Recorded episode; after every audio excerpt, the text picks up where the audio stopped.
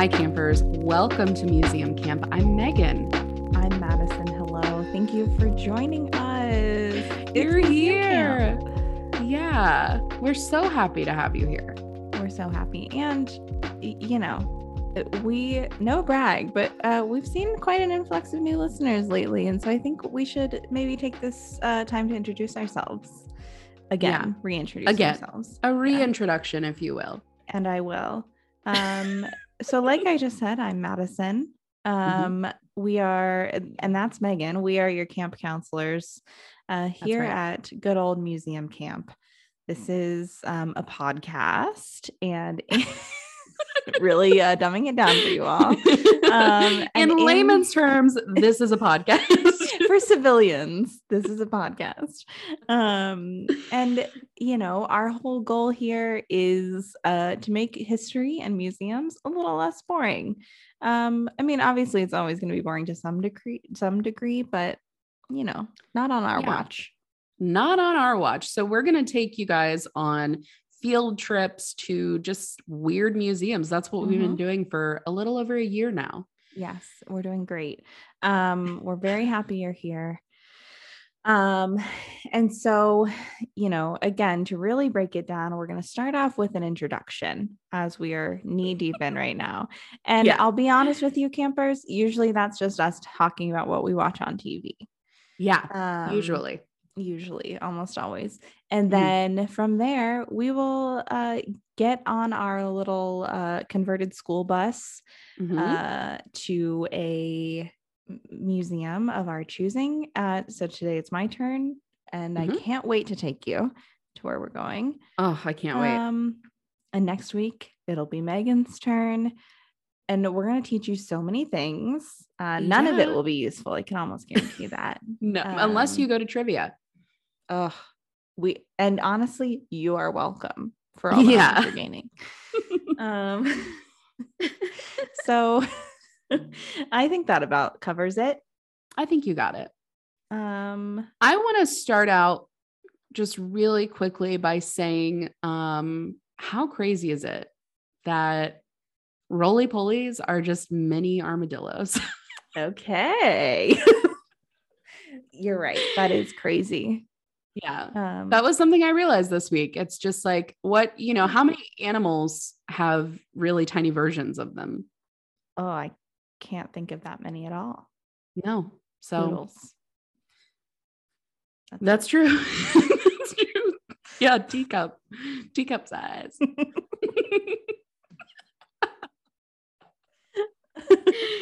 um, but what have you been up to this week?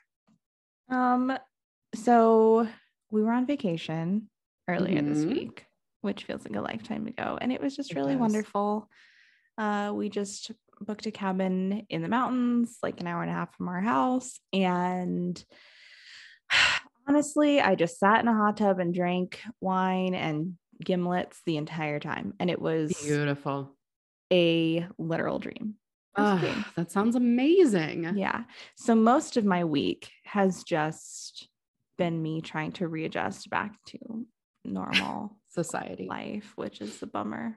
It's, it's amazing how quickly that, you know, like it only takes a few days for me Yeah. to really just shut down all sense of reality. You should explore that part of your psyche, I- maybe. Yeah. see, see what's going on. yeah I'll uh, add that to my therapy agenda. yeah. we'll see if we have time. um, have you been watching anything good? yes. Okay, tell I me have everything. so I I don't know if you will have seen this, but as you know, I have a deep love for British panel shows. Yes, I do know that about you. I love them so much. Mhm. Um and so we have recently been just flying through full episodes of Taskmaster.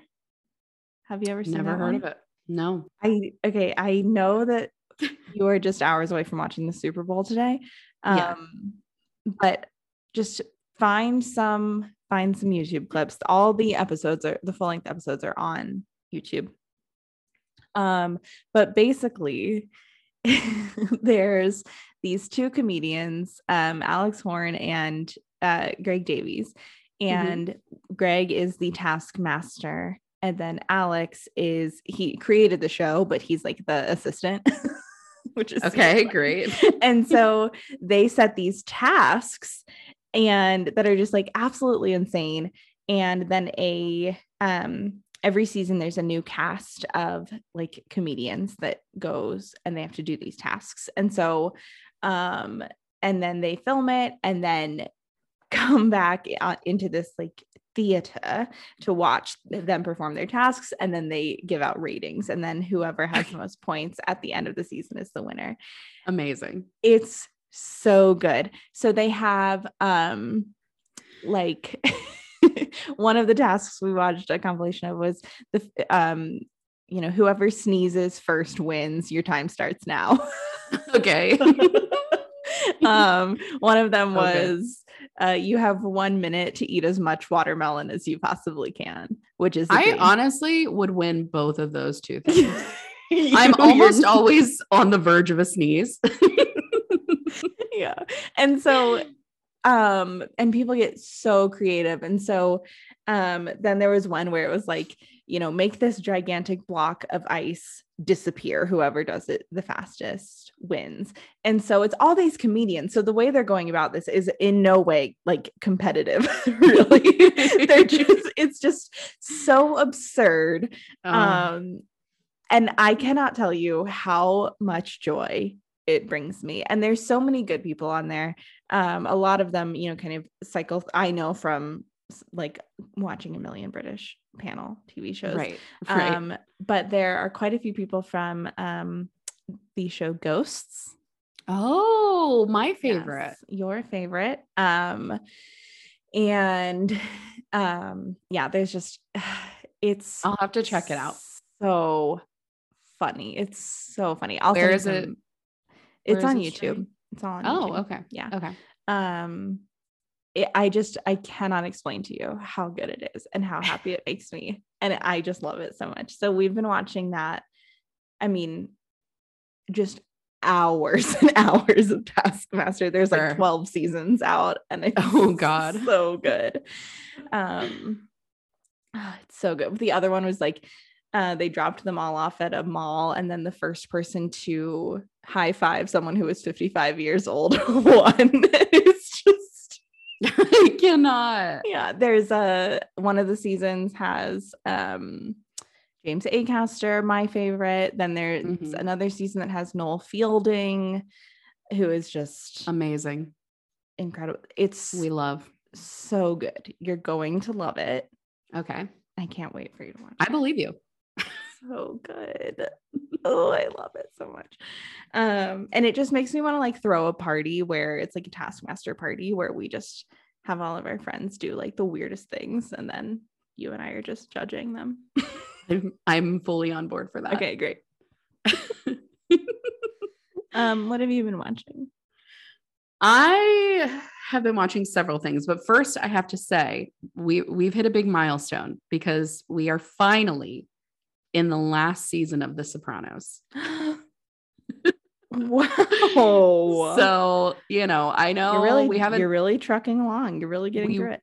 we're almost there and dare I say the further I've gotten to this, it took it took me to about season 5, but I'm now looking forward to watching these episodes. Wow. the sign of a great television show. yeah. Wanting to watch it. yeah, five seasons into it. Um but i let's see last night i started um now i watched some of it with you and matt but i i it made me i last night i thought about oh mike would love this i don't know why we haven't watched it sooner but i put on i think you should leave with tim robinson which is so Mike would love that. yeah he was cracking up um so good. this morning I realized that season two of Catching Killers is on Netflix, Mm. which is a show where every episode is a different serial killer and they talk Mhm. about how they caught them. Ugh. And this morning I watched the one for BTK Ugh. That I fucking idiot. He caught himself. he really did, but here's the thing. I turned it on thinking, "Oh, you know, I'll let this play while I do something else because I know everything there is to know about BTK." What I didn't realize is that um I didn't know that he was caught 25 years after yeah. killing all those people. He like raised his daughter to adulthood and then was like, okay, And then he just started sending in letters that absolutely gave him away. yeah, like such an idiot. The BTK case is absolutely insane to me because, oh, it's yeah, Ooh, Amazing. it's scary. It's so scary. so crazy. Yeah, Um, so yeah, I learned that new piece of information, which I was just so surprised about. I, Yeah. I had no idea. it's crazy.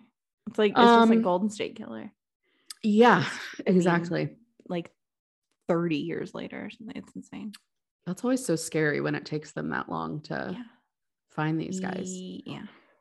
Um, the other documentary I watched this week was Puppet Master. Have you seen this yet? No. Okay. You have to watch it. It's uh it's on Netflix and um it's about this guy, this British guy who was a con man. And they they Big start off by these days. l- you know stories, con- not not yeah. not them specifically. it's not her type. Don't worry. Yeah, it's not my guys. type. um so they start out by telling like a more modern day um instance of this con man but they ju- they also direct it back to like t- like 20 years before in his first kind of like when he got caught but essentially he would pretend to be um a spy for MI5 um and and trick these people into thinking that they were in some sort of trouble and have them um be on the run with him uh, and give up all of their money and their livelihood and everything. So, really, Oh really good God. documentary. okay. Um, please watch it. The other thing I've watched actually a lot, I guess, this week. Yeah. Um, but the other thing I watched this week was the um woman in the house across the street from the girl in the window. Isn't Have that you like watched Kristen it? Bell? Yes. Yeah. I haven't watched it, but I did see that it was I like scrolled past on Netflix and I just I love her. And I just I, I know like they recently did like the hitman's wife's bodyguard or something. Like they just keep I I love nothing more than when you know people spend money on just like these elaborate prank movies. So. Yeah, it's so good. So it's a parody. Um, if you all haven't seen it or heard of it, it's a parody on um, I mean, I would assume the woman in the window, but I think yeah, really- that whole genre. the whole genre of like thriller, you know, I don't know exactly how to describe that genre, but it's so over the top and like I love it. so funny. Um, I highly recommend it. Ugh, okay, I will watch it. Um, my other and final recommendation is not TV. Oh. However, it is a podcast because last week, our dearest friend, Colleen. Colleen Ladrick, um, started a podcast. It's called Colleen Can. And um, I've only seen it on Spotify. I don't know um, if it's streaming anywhere else. I'll have to ask her about that. Um, but we love Colleen. She love is her. truly one of the funniest people we've ever known. Mhm. Um, so please go listen to her podcast and hear all of her just really incredible opinions on everything. Yes. And here is um, the highest compliment I can give to Colleen, which I realize I can also give the exact same one to Megan. Um, because Colleen and I used to live together. Um, and I can still I still find her funny. I still it's like That's a it's a, good sign, sign. of really great friendship when you can uh you know live together and and make it out of the other side, I think, as friends. I agree. Um, that is um, so- absolutely true. Yeah. So go listen to Colleen Can on Spotify. We Mhm. want to have her on the podcast soon. So Yes. hopefully you guys there. fall in love with her before Just that like we did. happens. Just like we did, exactly like that. This is our Move in with new- her. Yeah. this is our new Colleen Ladrick uh, fan podcast. That's right. That's. This is what we're turning into. yeah. Amazing. Uh, that's my Um, whole list. Okay, I have um two other things Okay. Okay. um that I have been wanting I, and maybe I'll save one we'll see but I wanted to start with this one um because a few weeks ago actually I don't know when it was it was a while ago you took us to the pasta museum I did. yes Indeed. and um I found on Reddit of course Mhm. a um a, a well you know how much i love data and you know how Yeah. that's like a big a big thing for me is you know Big analyzing data girl over big here. data Yeah. girl big data head and so i found a list with um it- it's called you're all doing italian food wrong say italians um and so this was a survey that was conducted with a variety of countries um, to see, you know, what they listed a um, variety of certain behaviors relating to Italian foods. Um, Okay. And had people rate whether or not uh, they think it's acceptable to do these, and then compared that to the average answer from Italians. Oh boy. So going from most acceptable to Italians to least acceptable to Italians. Here okay. we go. Um, so number one, eating pizza for lunch. Feeling good Yeah, about that one. Everyone loves it. Sure. Uh, number two, uh, in in you know right behind having bolognese sauce with spaghetti. Um, Okay. What do they normally have it with? I would assume marinara. No. What do they normally have bolognese sauce with? Oh, mm, I don't know. I would maybe pappardelle. yeah, Yeah. Okay. who knows? Okay. Um, also acceptable eating pizza with a fork rather than your hands. Okay. Um, and then also acceptable having meatballs with spaghetti. Um, Okay. now this is where we get into the uh, section that is divisive among Italians. Okay. Uh, having risotto as an appetizer or side dish. It's supposed to be a main kind of thing. Mhm, mhm. Okay. Uh, so, so say some Italians, not all. um i really thought this would be more on the unacceptable side of things but putting oil in the water you are cooking your pasta in why would you do that yeah. It's so you're not supposed to do that you're not because supposed if to do that because the sauce will not stick to the it just coats the pasta yeah Right. stupid uh you're it's also divisive to snap dry spaghetti before boiling it Yeah. um and then additionally adding plain pasta to a plate or bowl and then adding the sauce afterwards I also am not a big fan of that. Yeah, same. And it- the only time I'll do that really is if it's like just have no energy to cook and we're just making spaghetti and I'm just like putting a little tiny dollop onto it so I have less dishes to do. Sure. I'm not a big fan of that with anything though, because I'll tell Yeah, you, like, if if you plop some dressing on top of my salad and you don't like mix, Mix a it. salad before serving it to me, What's the I, i'm not a big fan of that. no. So Agreed. I get that. Uh, here's what's unacceptable to Italians uh, in order of most to least acceptable. Okay. Having garlic bread with a pasta meal, which I feel Yum. personally attacked by. Because why wouldn't you? It's not acceptable for them, is what they say. What Everywhere else does that. All the other countries they surveyed were like very positive Okay. towards that. Yeah. Um, Because it's garlic bread. Have you ever had it, yeah, Italians? It- Ital- Italia, Italy, please try it. Um, also unacceptable to not add salt to the boiling water for your pasta, um, which Yeah. is similarly divisive among the countries they surveyed. Okay. Um, also, I always add salt. yeah. Why would you Yeah. not? It tastes so much better. Yeah, salt is is king. Yeah. So salt is king. Um, it's also unacceptable to Italians to drink a cappuccino after an Italian meal, which is very specific. Okay. Um, unacceptable to rinse or cool off cooked pasta under cold water. Which I don't know why you do that unless you're making like a pasta salad, which is just not even pretending to be Italian. Well, here's the thing. I would do it if if um like to stop the cooking process. If my sauce or whatever isn't quite done Mm, just yet, yeah. then I would do it so that There it's still go. al dente. But that's I the only reason. I guess Italians are saying you need to uh, have better Time time, it better? in the kitchen. Okay. All right, fair, fair. I'll take that one. Um, Italians don't like to have cheese on a pasta meal that contains seafood. Yeah. That one I recognize and and Mhm. understand. And although I will say I think there are some seafoods that it is acceptable to have cheese with. And I will say that typically those are shellfish. Yeah.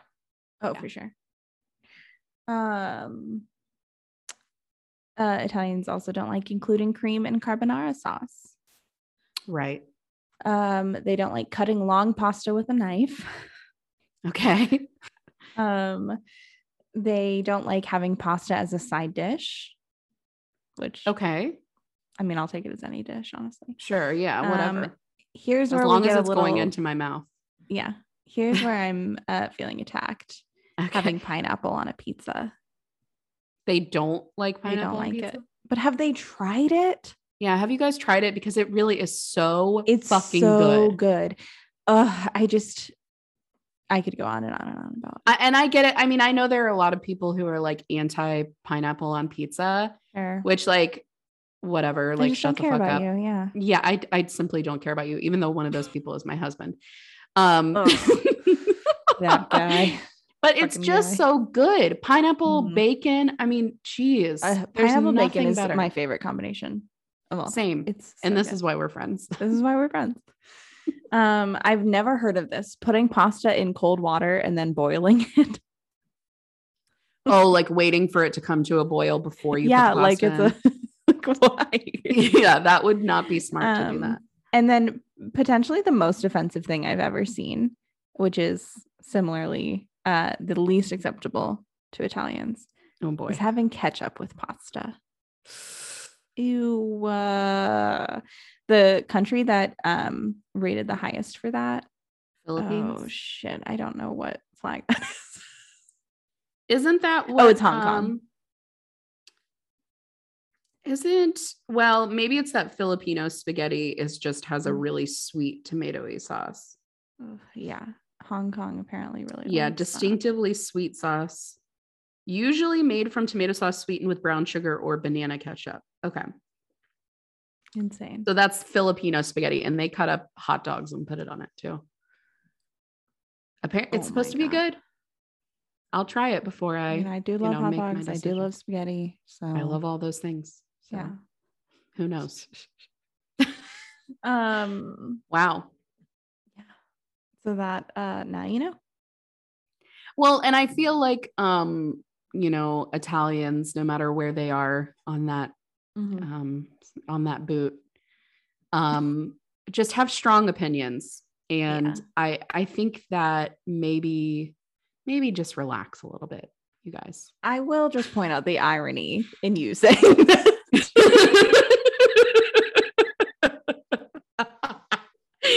Yeah, Just but I'm not the one on trial here. That's true. That's true.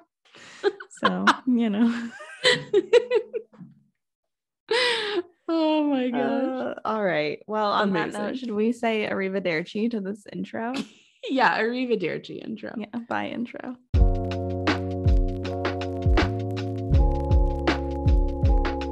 Um.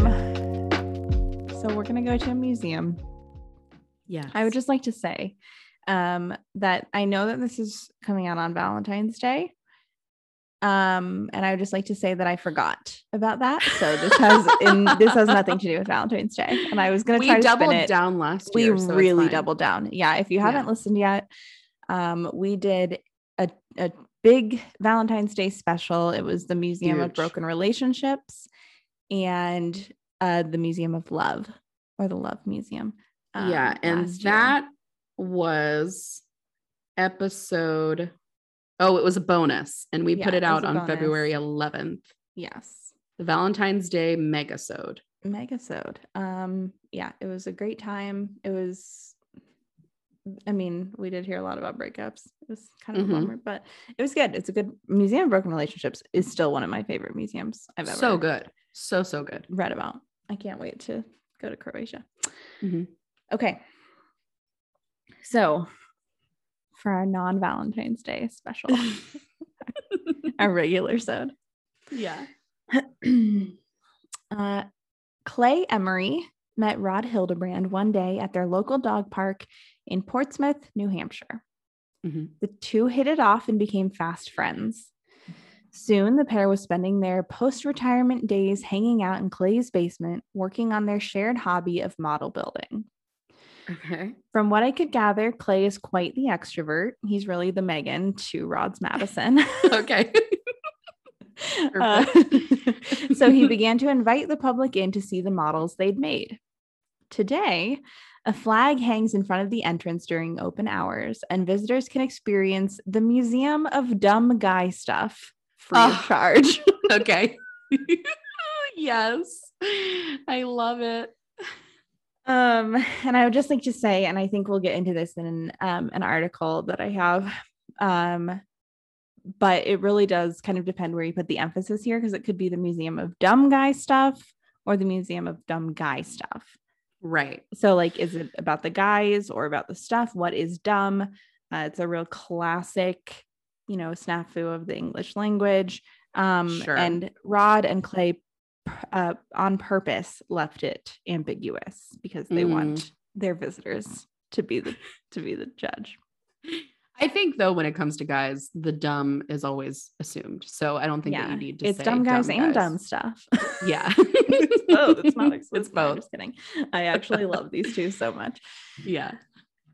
so i know normally i like to start with the history of the museum um, and or the objects it displays uh, but this museum is a bit different and i feel like i should set the scene a bit first Okay. oh also i forgot i just skipped over all of my sources because i have um, approximately 400 cool. um, so articles from Roadside America and Atlas Obscura are favorites. Um, Mhm. There's an article that I found in a couple of different places, fosters.com and seacoastonline.com, that I'll um, actually just read verbatim to you later. So we'll get there. Uh, TripAdvisor. Uh, there's a YouTube video I watched um, where a local news channel um, interviewed these two and did a tour of the museum. Mm. Um, and I think I referenced um, every single Wikipedia article there is. okay, great. I I was on. I mean, I got down a really deep Wikipedia rabbit hole. Love it. Okay, so let's start off. We're in Portsmouth, New Hampshire, Mhm. uh, which for our friends abroad, that is the top right corner of the United States. Yeah. Um, so it's New England. Um, Portsmouth history dates back to at least 1603. Um, It has quite a long Wikipedia page. Uh, there's a lot of slave trade history. There's an appearance by Paul Revere on one of his warning rides. Oh. Uh, but for better or worse, what it's mostly known for uh, are its uh, it is mostly known for its history as one of the nation's busiest ports and shipbuilding cities. Um, not Hmm. anymore, but back then. Sure. Uh, this caused it to gain quite a bit of wealth. Uh, and so the way Portsmouth at large chose to display that wealth was this like beautiful architecture um, for their city buildings and their houses. Hmm. Um, now it's a popular tourist destination and a like historical cultural hotspot. Um, okay, so we're in this quaint New England town. It's right on the water. Um, let's head to its historic district. There are these gorgeous, stately old houses. There's cobblestone sidewalks. It's really cute, uh, the whole nine yards. And Hmm. right on the water, which is the Piscataqua River, um, is this red, like Georgian colonial house uh, with a staircase leading up front, uh, up to the front door, um, and then a basement door, like directly underneath. Sure. Yeah. Um, and hanging from this staircase is a big flag that says open. Okay. And across the top, someone has written in Sharpie, Museum of Dumb Guy Stuff.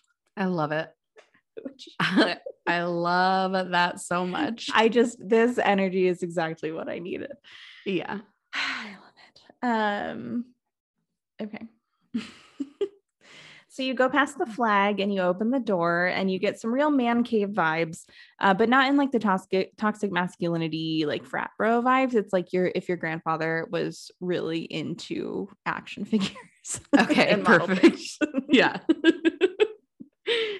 Uh, the space itself is just jam packed with toys and craft supplies. Uh, Christmas lights are just hanging from every beam. it's so cute. Cute. Um, the building itself, the you know, it's um Clay Emery's actual house. Mhm. Um, and um, so it's lot there's in the basement, there's lots of exposed brick and stone, and it's like um, it looks incredible. And so I looked at the house up on Zillow to see when it was built. Um, and it looks like, and I don't know how this works, but in 1813, two older residences were combined somehow to Oh. create this one. Um, and so the initial like infrastructure potentially dates back to the 16 or 1700s. That's incredible. imagine living in a building that was built in the 1600s? I mean, that's my dream. I mean, I would just get haunted all day. Yeah. Hell yeah. Mhm.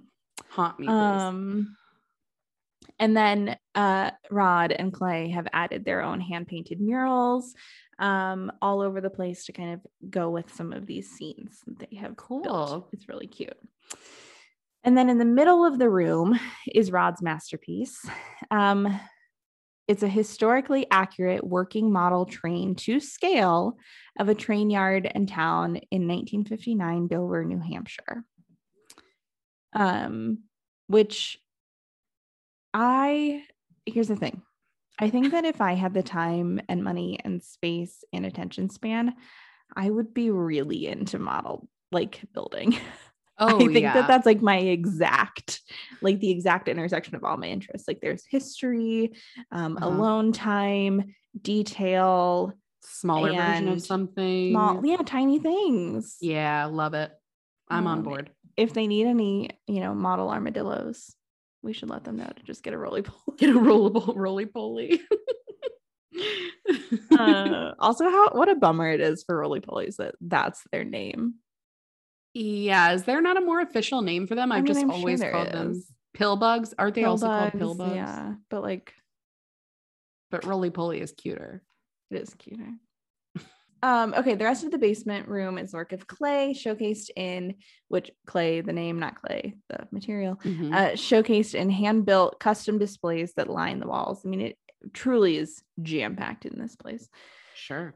These are smaller, less historical model scenes with the emphasis on action figures.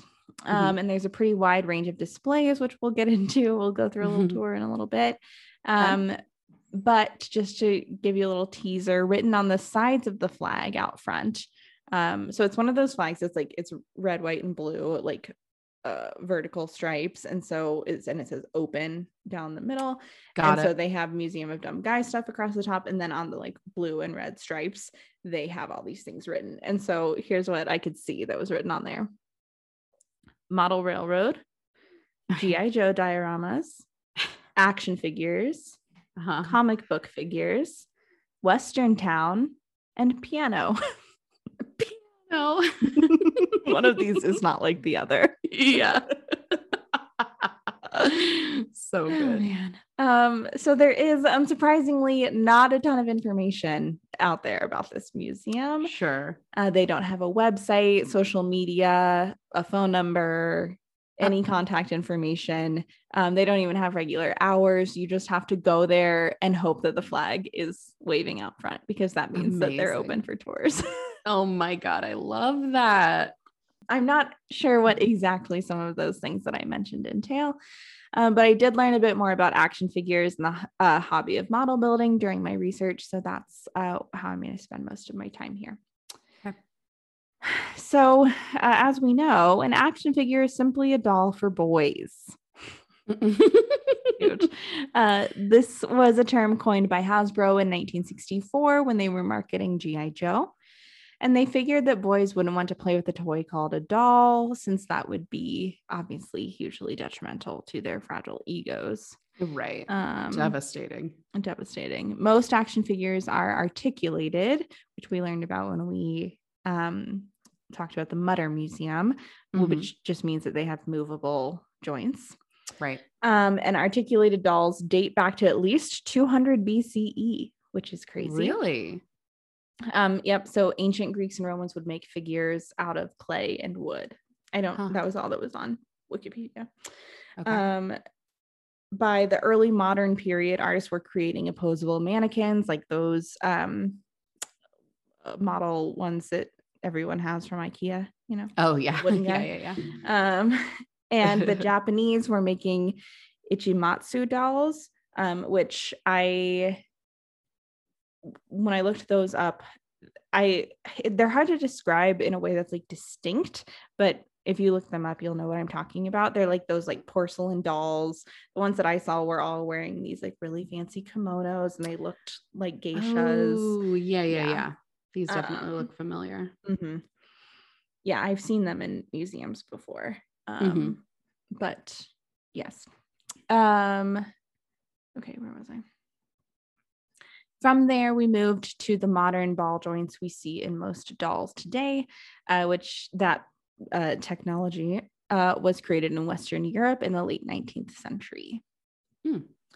Uh, so when it comes to actually, you know, action figures, we have kind of two main influences: just basic articulated dolls, but then also toy soldiers. Oh, Uh, So, toy soldiers were another important historical influence on G.I. Joe specifically and modern action figures. Uh, if there's one thing that cultures worldwide tend to love throughout history, it's their militaries. oh yeah, Uh, so, it's no surprise that soldier figurines date back to ancient times. sure. Uh, ancient Egyptians are known to have made them and have, um, in a really, you know, classic ancient Egypt move, uh, buried them in their tombs with them. they really they did can that play with with them in the huh? afterlife. I remember when I was taking AP art history in high school, and my teacher was just like, um, it was like the day before the exam, and she was the best teacher. So we were all so like prepared or whatever. But her like Mhm. final, um, you know, like study tip for us was if it's about ancient Egypt, it's about death. it was like it was it was so I mean, truly. it yeah. truly is. That was their whole Mhm. thing. Yeah. Um, or, or at least what you know, that's what we have left. What we to know go of off yeah. of. Yeah. Yeah. um, and then Germany started producing tin soldiers by the 1730s. Um, and as demand uh, increased for those, they changed their methods um, to get some, you know, types of figurines that we might recognize more today. Mhm. Uh, so in the mid 1960s, a few toy companies attempted to bring an articulated doll for boys to mass market in the United States.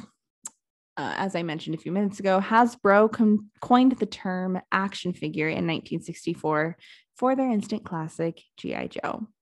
Mhm. Uh, Joe was military themed. Um, you know, he was he was a military themed doll uh, that could wear different masculine outfits. It was created by a man named Stan Weston. Uh, Weston licensed the entire concept to Hasbro for 100k, uh, which in today's money is just under a million, which is good. But I feel like he probably uh, deserved a little more Yeah, for sure. especially considering the influence that G.I. Joe had on all the stuff I'm about to read you. Mm. Uh, so Hasbro, in turn, actually licensed the product to a bunch of other companies within the market, uh, which helped turn G.I. Joe into the global phenomenon it is and was at the time. Mhm. Uh, for example, uh, it was licensed to a company called Palitoy in the UK uh, to sell their version of GI Joe, which was just called Action Man. Um, which Just I mean, so low hanging creative. Yeah. Um, and then in turn to a Japanese company uh, named Takara. Now, Takara sold a smaller, more science fictiony version of the toy called Microman um, because at the time that they were creating um, these toys, there were a bunch of um, like supply shortages, basically, and Oh. normal GI Joes were like you know a foot tall, and so they had to shrink everything um, to Ah, keep up with demand sure. um, due to limited uh, resources, and so they just went with it and called him Microman. Cute. I know.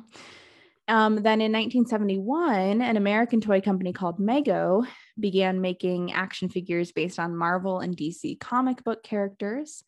In 1976, a company called Kenner, which um, I think was either a part of Sears or they did they did this specifically for Sears. I don't Mhm. remember. Gained the license to produce Star Wars figurines, and the world was Oh. just fully never the same. yeah. Uh, these became hugely popular and an instant collector's item, obviously still sought after today, Mhm. um, and changed the landscape of masculine dolls. I was clearly on one when I wrote all this. I love Um, it. yeah. Wi- while G.I. Joe and Friends were Barbie doll sized, they were 11.5 inches. Um, and they had a uh, they were opposable and had different outfits that were sold separately. Kenner's figurines were much smaller. They were like three and a three quarters inches. Uh, They were static, they couldn't move, and had their clothes painted onto their bodies. Um, This meant that they could sell a lot more figurines and make a lot more money because Sure. you couldn't just, you know, make your own clothing really. Mhm. Um, so while I have been and will continue uh, to shit on the concept of renaming, renaming it also it won't seem too feminine. Um, I also do have to, you know, give them props because it did work. yeah. Um, it and definitely did. It definitely, yeah, they definitely knew their audience. So props to them. Another company called Rosko uh, attempted to make a toy very similar to G.I. Joe a year later before G.I. Joe had really like made it big. Um, and this was called Johnny Hero. okay. Um, and this guy looked, you know, the exact same, just a Ken doll looking motherfucker. Uh, but he was a bit more into sports than, you know, the military. Uh, so he had all of these, you know, different like sport uniforms. Uh, Yeah. But Johnny Hero was not set up for success because Rosko chose to market him as a boy's doll. Uh, and that's why we've never Uh heard him. oh. Uh oh. Yeah, I know. Yeah. Big mistake. Big mistake. We know boys cannot deal with having something called a doll. Yeah. Nope. It's too much for them. Yeah. Um if any toy execs, execs are listening, I do have a suggestion for a revamp of the GI Joe. And I think we call it the gastrointestinal Joe. Okay. teach kids teach kids about um, you know, healthy digestion. I think that's a really good idea. I mean, it's just like some minor branding tweaks and we're good. it feels more appropriate for kids if we're just teaching them anatomy Then rather war than tactics. war.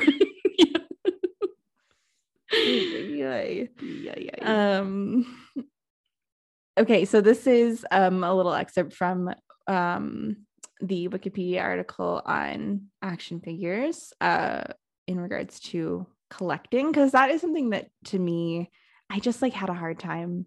I I don't know. I've seen I know people who collect these antique things and that eh, you know that I get. Okay, maybe you played with this when you were a kid or maybe you just like the history of it, but I have a Mhm. hard time understanding people who um, are collecting things that are like still being produced. Sure. Um, just because to me that doesn't seem as fun. Mhm. Um, and so here's a little uh, blurb kind of along those lines. So, as the 80s were ending, more and more collectors started to surface, buying up the toys to keep in their original packaging for display purposes and for future collectability. This led to flooding of the action figure toy market.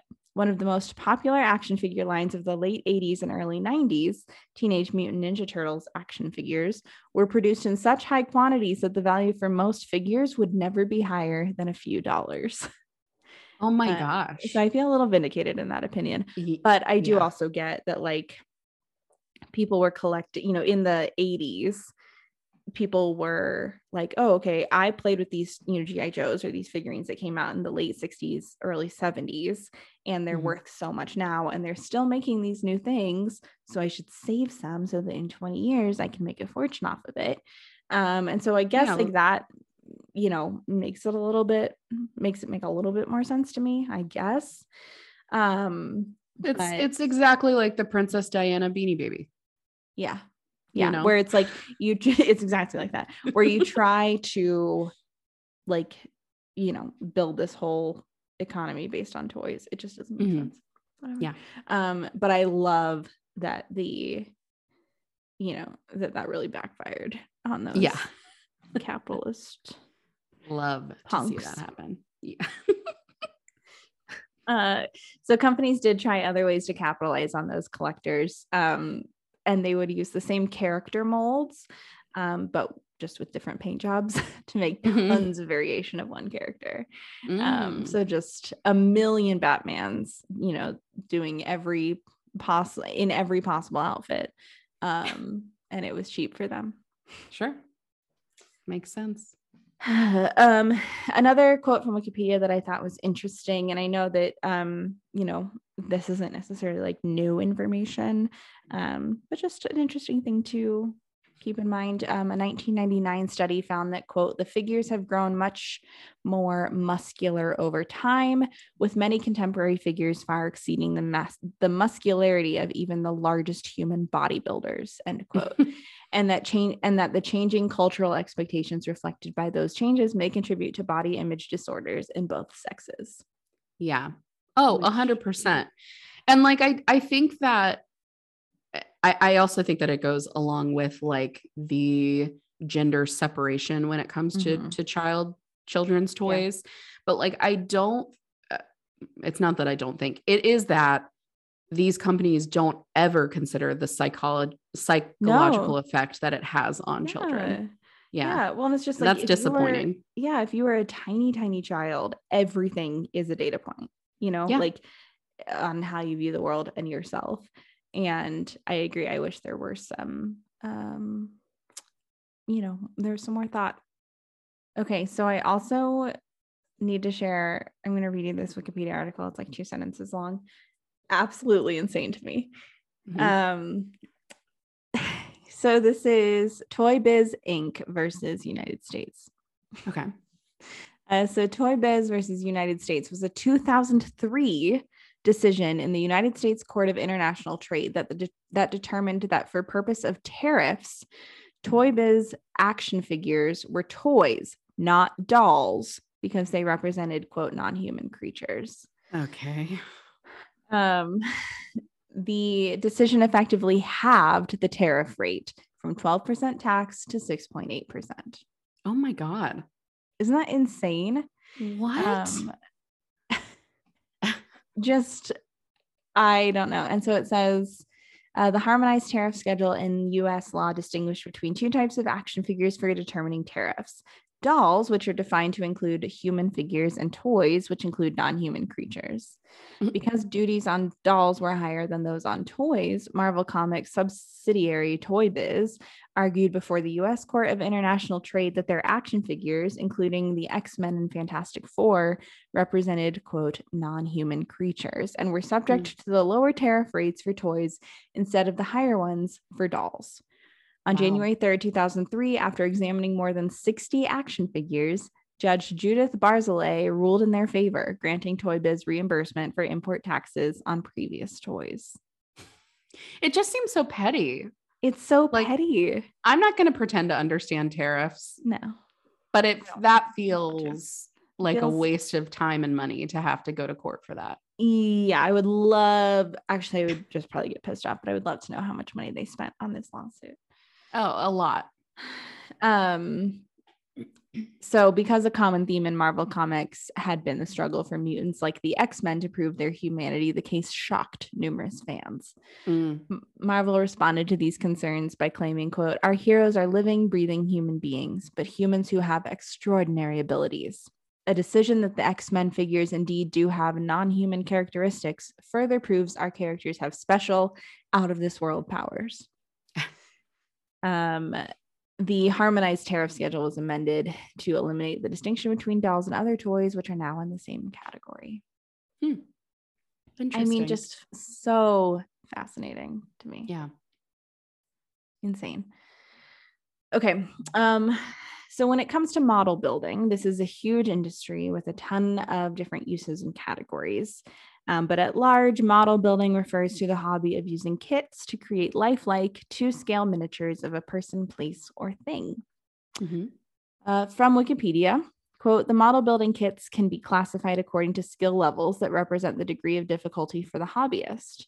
These include skill level one with snap together pieces that do not require glue or paint, skill level two, which requires glue and paint, Mhm. and skill level three kits that include smaller and more detailed parts. Advanced skill levels four and five kits ship with components that have extra fine details.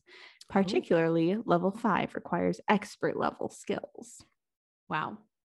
Yeah, I didn't know that it was like that standard. Like there were levels to it. Yeah, Yeah, me neither. crazy.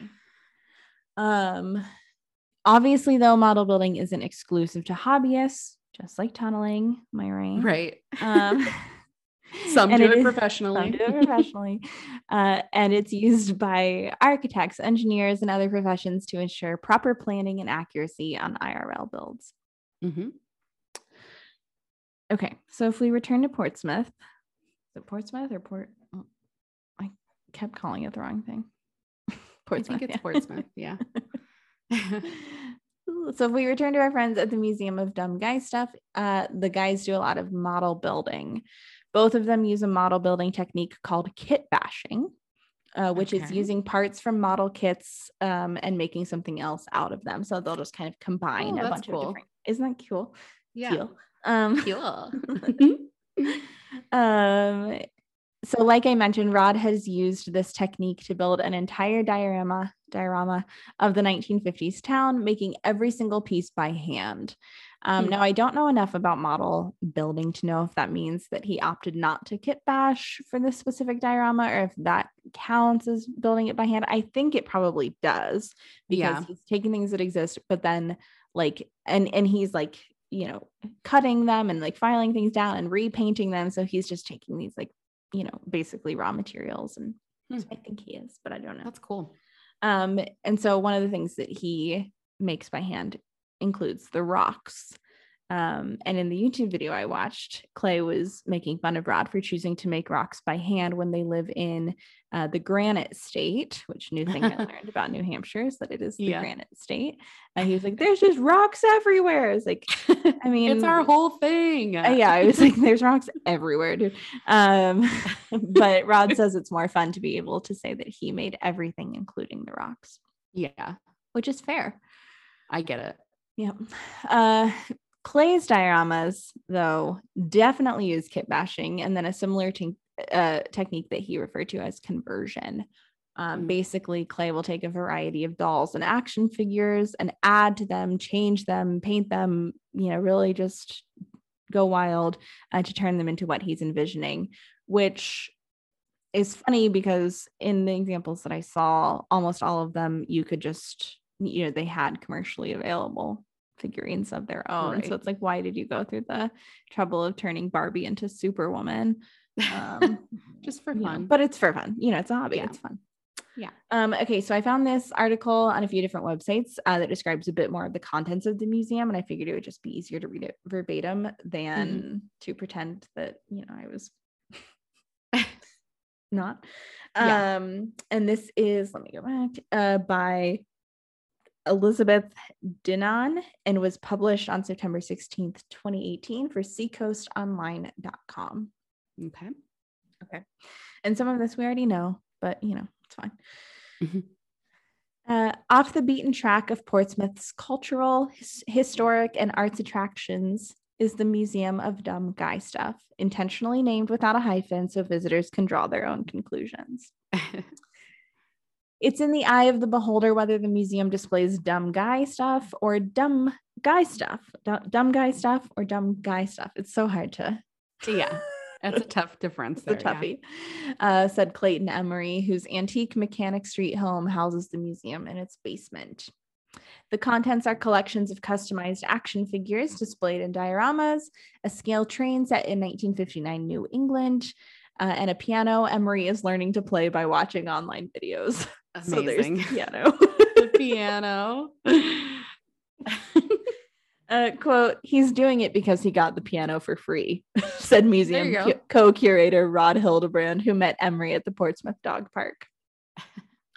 Both retired, the friends began assembling the train set two and a half years ago and still consider it a work in progress. At the same time, they've been making and displaying the action figures in various handmade settings to depict scenes like an Old West saloon and a World War II bunker. Quote, we're just a couple of guys who want to share hobbies, said Hildebrand, retired after working for 22 years as a manager for the Apple Computer Company. Heard of 'em? Mm, Heard of them? Uh, Emery has written multiple novels under his own name, two under a pseudonym, and worked as a blacksmith, farmhand, surveyor, technical writer, and a zookeeper at Benson's Wild Animal Farm. I also, oh, um, man. I know, real Renaissance man. I also saw that he's a volunteer firefighter, which is just one of my favorite. Love it. Love that that exists. Yeah. Uh, he jokes he's, quote, been fired from more jobs than most people have ever worked. what a brag. I know. I love him. Uh, the men first hung an open flag in front of their workshop announcing it was an open workspace for hobbyists, but Hildebrand thought they needed a better message. Emery came up with the Museum of Dumb Guy Stuff name, and since then they've had locals and tourists stop in to see what the heck a Museum of Dumb Guy Stuff is. Other giggling passersby have stopped for photos and selfies with the museum's name on the front banner, they said. Uh, the museum curators happily offer tours. The centerpiece is Hildebrand's train set, painstakingly designed to be Dover in 1959. But because some critics nitpicked about alleged historic inconsistencies, he now calls it a typical New England town of the same year, which, like, it's a call, it's called the Museum of Dumb Guy Stuff. Can you just chill out about historical inaccuracies? Yeah, let's chill. Uh, there's a cannery, a handmade bridge with a lighted parked car, landscaping, a train yard, uh, Emery's Texaco, a saloon, a cop eating a donut, and a man sleeping on a park bench. Oh, cute. Hildebrand said uh, if they built it in his home on a private Portsmouth street, no one would see it. Quote, it's mostly to share with people, he said. Some of Emery's museum pieces include action figures he disassembled and glued back together in new poses with new clothes and accessories. She Hulk is going to be Thor's girlfriend with a sword and shield, he said. There's the Leg- Legion of Superheroes, a vignette that holds Supergirl, Superboy, and Teen Titans reconfigured to interact in a lighted display cabinet. The Marvel Universe holds the likes of Superman, Sandman, the Hulk, and Iron Man. And Emery said each of the customized figures takes 10 to 12 hours to create. Hmm. Insane. Sandman, like the dream guy. I don't know anything about the Marvel Universe. I don't either. So- You guys, you're gonna have to help us. yeah. Tell us who Uh, Sandman is. Uh, I thought that was a Neil Gaiman book, honestly. Yeah. Uh, displayed in his handmade silver dollar saloon is an Old West diorama made from vintage G.I. Joe and Barbie dolls he recreated into Western characters. Sewing, modeling, gluing, and hair making are all part of the process. Uh, quote, this is Barbie as a French can-can girl, Emery explained about one doll posed on the saloon's balcony. Quote, she fell on hard times and now has to work as a saloon girl. oh no. so savage. He made a Sean Connery doll into a Western undertaker and a General Omar Bradley doll into a general storekeeper. Hmm. Um, quote, that's Wonder Woman who is on sale at Toys R Us. Emery dryly notes, she's just visiting.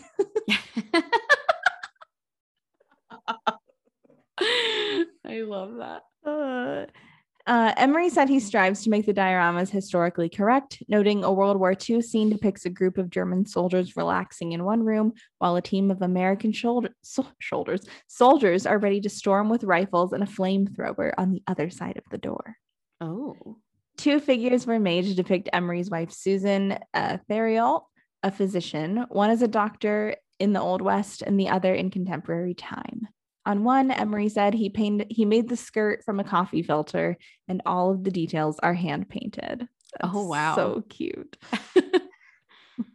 uh, Hildebrand is currently making a vast display of a French countryside, working under a brick arch hall in the Emery Basement Museum. Quote, Rod's retired and I have to keep him busy, Emery said while noting their friend, uh, quote, Charlie from the dog park will be joining them to make model airplanes. I can't. I just love these guys so much. Charlie from the dog park. Charlie, they he just they meet all of their hobby friends at the dog park. It's so cute. Yeah, but Charlie is not from the dog park. what if Charlie's a dog? oh my god, please. Quote, I don't sell them or charge money, Emery said. Our object is to invite people to bring in their hobbies the Museum of Dumb Guy Stuff at 11 for, or at 114 Mechanic Street in Portsmouth is usually open from 11 a.m. to 2 p.m., but the banner will be hung out front to signify when it is. Cute. It's so cute. These guys look like so much fun. They're I just love them. Um okay. So since there's truly no online presence for the museum, not even a Facebook page, I could only find one review. Um, it's okay. not that exciting. Uh, it's four bubbles on TripAdvisor um, from Arborn. Uh, mm-hmm. says fun small place. This is a fun small place. it has a train set with two running trains. It has G.I. Joe like dolls set up in different scenes from movies, television shows, and books. It also has some toy animals in the exhibits. Hmm. Now, we'll have to put these on social media um, because this uh, reviewer did include some pictures. Oh, good. Of the museum that I couldn't find anywhere else. Okay. Um, and are some really funny displays. So, uh, this first one I'll describe to you is um, what looks like a G.I. Joe, the, the top half of a G.I. Joe uh, glued to the bottom half of a horse to make a centaur. Uh, obs- I am obsessed with that. Painted entirely black um, and wearing um potentially a tiny David Bowie style wig. Please. Oh my god. it's all too much to take in. Um the second one is pretty boring. Uh it's just a scene of some people on like a farm or something. Um my favorite one maybe is um a scene mm-hmm a scene aptly called The Three Stooges Meet Cleopatra. Okay, sure. Which I don't think is historically accurate. Um, yeah. but it's got the Three Stooges um in you know an Egyptian palace looking thing. Um and they're talking to our friend Cleo and her pet cheetah. Wow yeah, I think the timing might be a little off on little that. Off, but yeah. Yeah. But, you know, still great. Um, there is a like uh, you know, safari group, I guess. Um, you know, roaming through the jungle, and there is maybe Jane of Tarzan and Jane above them, kind of hiding. Um, okay also hidden in the brush is um, some kind of ambiguously Asian inspired tiny statue, which is probably from like Home Goods or something. Uh-huh. Um, and then a small um, dinosaur skull. Perfect. so it has everything. Again, Christmas lights strung throughout. yeah, I just I love this so much. I cannot wait to look up pictures. You're going to love it. Um, there's one that is um, you know, a bunch of dinosaurs of various sizes um, mm-hmm. that are just kind of dinosauring around. And in the sure. background, there's an um, an erupting volcano. So mere moments before tragedy, I think. And then you can halfway see in the display cabinet just below this um, a scene of the Peanuts gang um, you know, just kind of doing their thing. But for some reason, so weird. For some reason, from this picture, it appears that Charlie Brown is tied up by the ankles and hanging from a tree. no. Good grief. Good grief indeed. Um, okay. Oh wait, here are the other pictures that I saw. One that I I can't be certain, but it it looks a little bit like a scene from Outlander. okay. and I'm on board. yeah. Uh, because it's your classic, you know, red coat guy. Mhm. And then there's a woman wearing um eh, you know a lot i don't know what that style was but the kind of like big dress that claire wore in outlander oh, sure. Um, and she's just like back up against a rock a big rock Huh. big stone How great would it be if these guys loved Outlander and just like needed to make a diorama based i need it I need it. So good. Um, and that is the Museum of Dumb Guy Stuff. Uh, incredible. so amazing. I cannot wait to look this up. I really want to go. Although I will say, Yeah. like, I've been to New Hampshire a few times and like, no offense to the people of New Hampshire, but it's not, there just isn't a lot that's memorable about it from my experience. Sure. Um, but Yeah, maybe I just haven't been to the right parts of New Hampshire. Yeah. I mean, this looks like a really beautiful place. Yeah. Um, yeah, just right on the water, this historic little town. It's cute. Um, but I Sounds yeah, lovely. it is seems lovely. Wow. Um, and okay, there was also one story. I think it might have been in the Roadside America article. I don't remember, but um, where this like 10 year old kid, you know, came in with his family and he was like, you know, wandering around for like an hour. And at the end, he was like, this isn't dumb. Like he was just like waiting for the dumb like, thing. "Dumb?" guess. He was like, this is awesome. And that's just Oh, that's so, so cute. cute. But also- also, I love that. I know, I do too. But also, if there actually were a museum full of like dumb stuff that stereotypically belongs to guys, what would it be? Oh What would be in man, it? Sport those sports fingers. Oh, the foam fingers. Yeah. So many foam fingers. Um, Uh, for you know, my house is essentially a museum dedicated to disc golf. yeah, which is kind of a dumb guy thing. It is kind of a dumb guy thing. Sorry, Matt. Um, sorry, Matt. Love you. um, trying to think what else. Uh, like Axe body spray. oh, absolutely. Um, protein powder. Yes. Yes. so many blender bottles. yeah.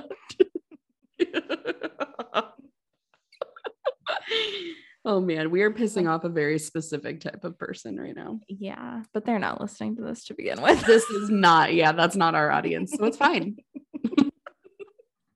it's actually okay. Uh, yeah. Um, yeah. Wow. Wow. Amazing. Thank you. and kind of makes me want to um build model things. I know. Yeah. Same. Well, that just feels like a therapeutic hobby. Yeah. Well, and well, and it's so cool too because like when I went to school up by Chicago, I would always go to the Art Institute of Chicago and um there was this like tiny little section tucked away in there that was the like miniatures collection and it Mhm. was these like gorgeous like super detailed little mini rooms and they were so cool and a few months ago i guess over the summer um we went to uh the denver museum of like miniatures and toys or something Mhm. it's so cool That seems awesome. it's I so love it. cool.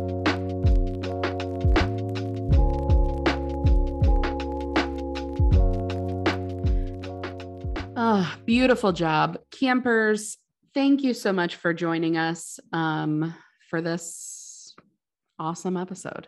It was awesome. Um, awesome. awesome. We're thankful for our our campers that have been here since the beginning. We're thankful for our brand new ones.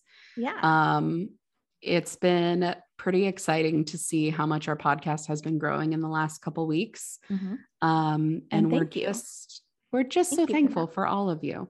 Yeah, Um, every single of listening to You- our you have a lot of dumb guy stuff. Or if you are a dumb guy. yeah, even if you are a dumb guy, we're glad you're here. Yes. um, if you want to connect with us on social media, you can do so by going to Facebook, TikTok, Instagram, Twitter, um, typing in at the museum camp. Um, and we will be there to talk with you, provide any sort of support, uh, moral, emotional, Mhm. um, really anything that you need Anything you need. um, we're there for you. Um, we also would love for you to consider joining our Patreon. We just sp- sent out a bunch of um, Vinegar Valentine Mad Libs. In our current timeline, it's just before Valentine's Day. yeah. And uh, for all of our Patreon members, we made a bunch of Vinegar Valentine Mad Libs. Um, and they were so cute. So if you want to get like fun stuff, um, Some you know, stuff. sometimes it's cute and funny. Sometimes it has to, it's from a museum. Mhm. Um, we put video content on our Patreon page. You can go to patreon.com slash the museum camp. Yep. And the third and final thing that I would like to say is that if you are enjoying this podcast, um, please open up Apple Podcasts, leave us a five star review and a rating. Wait, a five star rating and a review. Um, so that uh, it kind of boosts the pod and other people can find out about us and enjoy it. Yep. It would mean a And I- lot. Tell your friends. Have them Yeah. the party. Please. We'd love to. We just want to hang out with people. Yeah. Yeah. Um, I think that's it. I think that's it. I think we covered everything. Campers have just a great Valentine's Day if you're listening to this on the day it comes out. Mhm. Um, and either way, have a great week. We love ya. We'll see you next time. Bye. Bye.